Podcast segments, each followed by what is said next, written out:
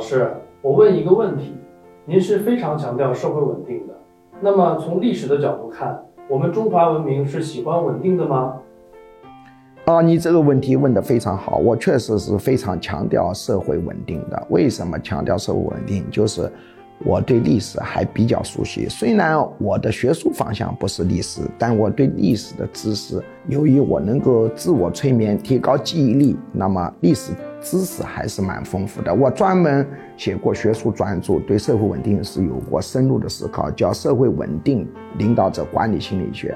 中共中央党校出版社出版的。那么你今天提的问题很好，我们这个文明体对文明积累，它是何种方式处理的，也就是说它对于稳定是什么样的一个反应方式。那我的答案是，我们中华文明体是不太喜欢稳定，它表现为两个矛盾的方面，一是中华文明体的管理层历来是非常强调稳定，大多数管理层是强调稳定的。第二，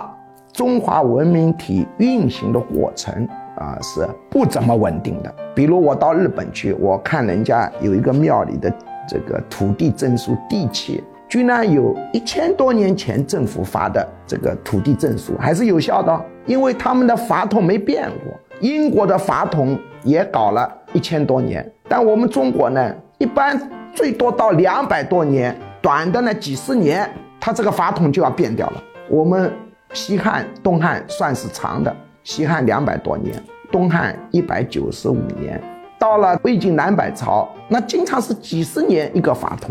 到了隋朝也啊法统很短，到了唐朝长一点，两百多年，南宋北宋啊加起来稍微长一点，其中北宋还没有超过两百年，后面就元朝只有九十多年，到了明朝清朝也都是两百多年。所以我们这个中华文明体的运行过程中，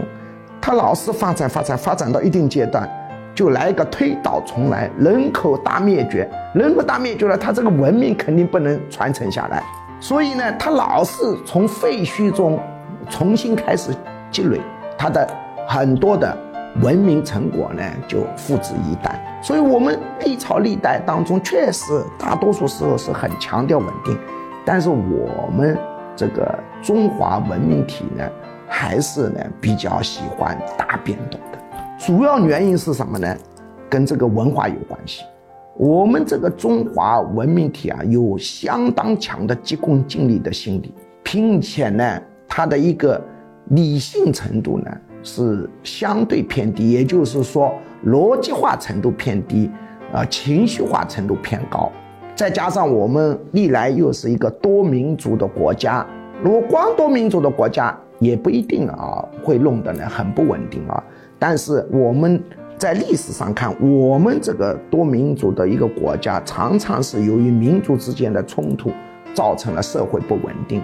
文明的崩塌，重新来。但是进入现代社会以后，我非常希望我们中国呢能够在稳定中前行，因为只有在稳定中，但注意啊，我讲的稳定并不是封闭的意思，稳定就是在平衡中发展，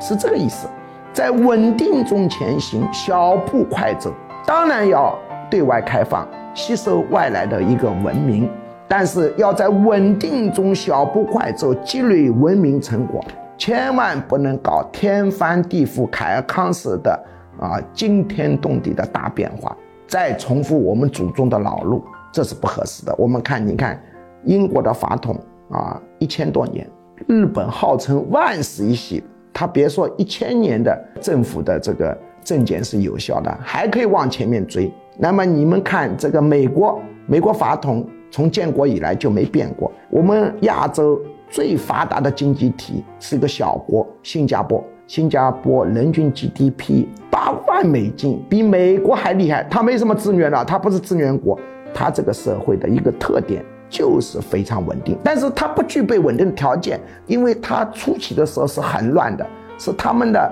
新加坡之父呃李光耀，他的思想非常追求稳定。在这个新加坡，你言论自由度非常高，但是有一块不能自由的，就是不能宣传民族矛盾。新加坡政局一直是非常稳定的，它的执政党没变过，一直是人民行动党。如果要是新加坡政局动荡性很高，它能不能发展到现在这个地步，这是一个有问号的。所以呢，我非常强调，中国必须在稳定中不断的改革，啊，不断的开放，然后在稳定中前行。